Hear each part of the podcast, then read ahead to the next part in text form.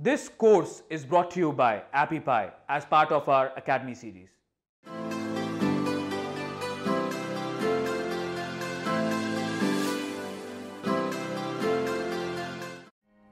Next up is responsive editing. And this is one of the most powerful features of Thrive Architect. I believe it's about half of all website traffic is on a mobile these days.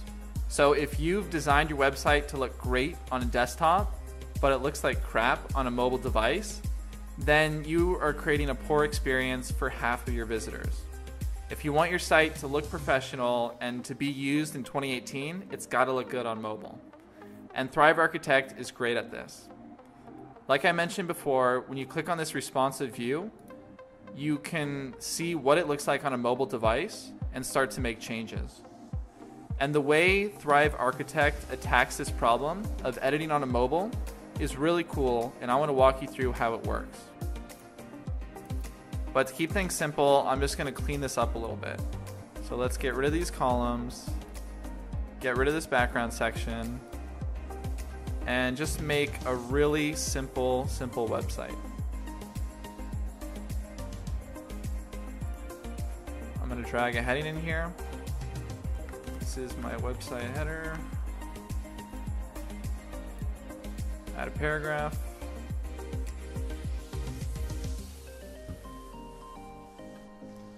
Welcome to my website. You are going to love it. And let's add a few more things just to get an idea. I'm going to add a column. Do half and half. Put an image in there.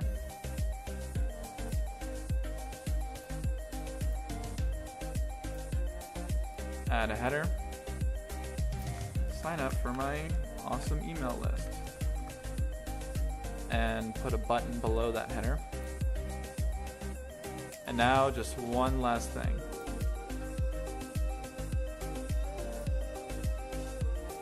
I'm just gonna add some padding here.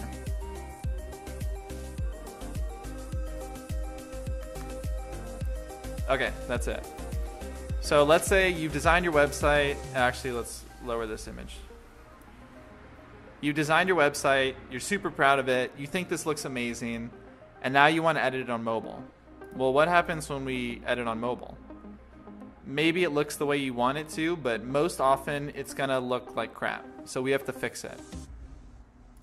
And the way Thrive Architect works is any changes you make when in, you're in the desktop view will also change in the tablet view and change in the mobile view. So, for example, if I were to select our background section and I add 200 margin to the top, if I go to the tablet or mobile, there's also going to be a 200 margin at the top.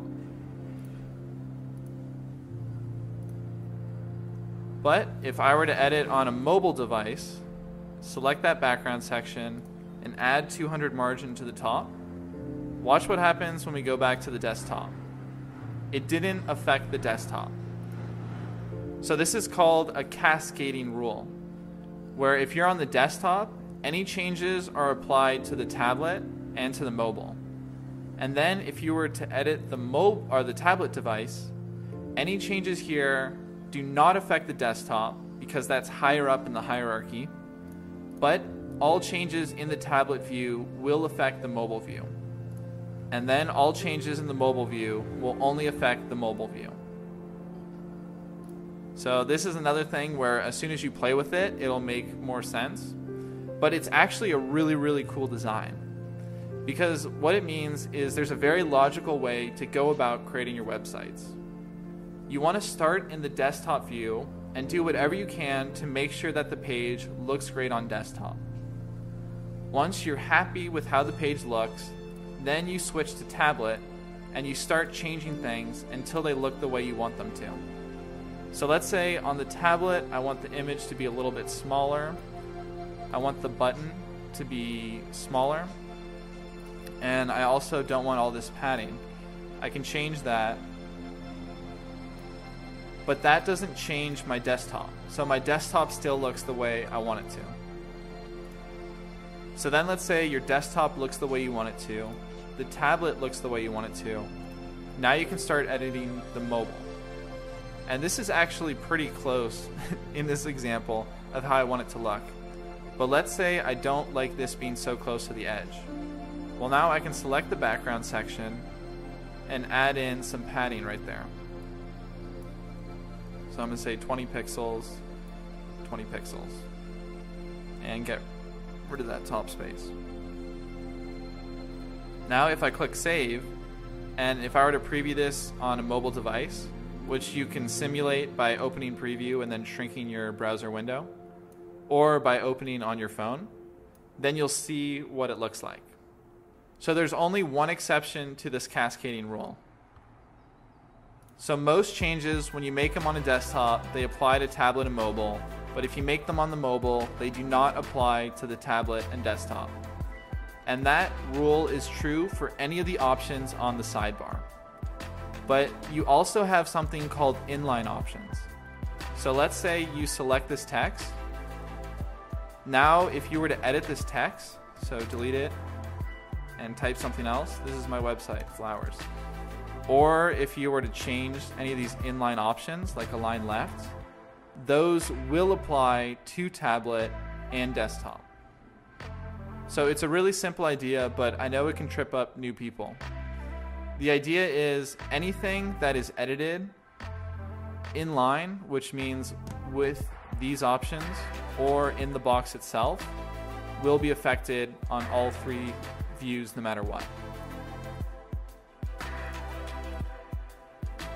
So then that begs the question what if I want to have a different header on my desktop than I do on my mobile? So an example of this is let's say you have a really great heading.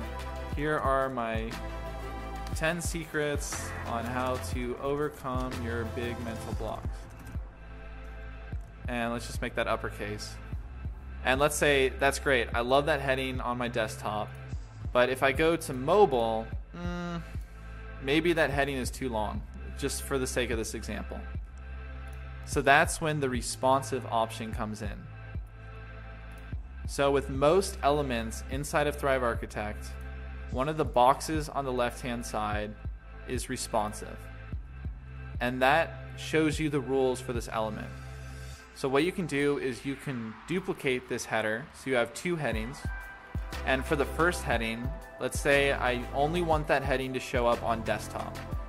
Well, I can leave desktop selected, but I can uncheck tablet and I can uncheck phone. And for this one, I'm to rename it. So this is the example heading just for mobile. And now let's say I don't want this heading to be visible on the desktop. It goes away. And let's say I don't want it to be visible on the tablet. So now if we go to mobile, see, this is the example heading just for mobile showing up on my mobile device and the other one for desktop is hidden. So this gives you a lot of flexibility when you're optimizing for mobile devices. And you can always just click on this box and show all of your hidden elements. So then you could select this and say, wait a minute, I actually want this on desktop. And then I can uncheck this and it's still there. So that's editing for responsiveness in a nutshell. Just play with it. It's really powerful and you're to love it when you get familiar with it.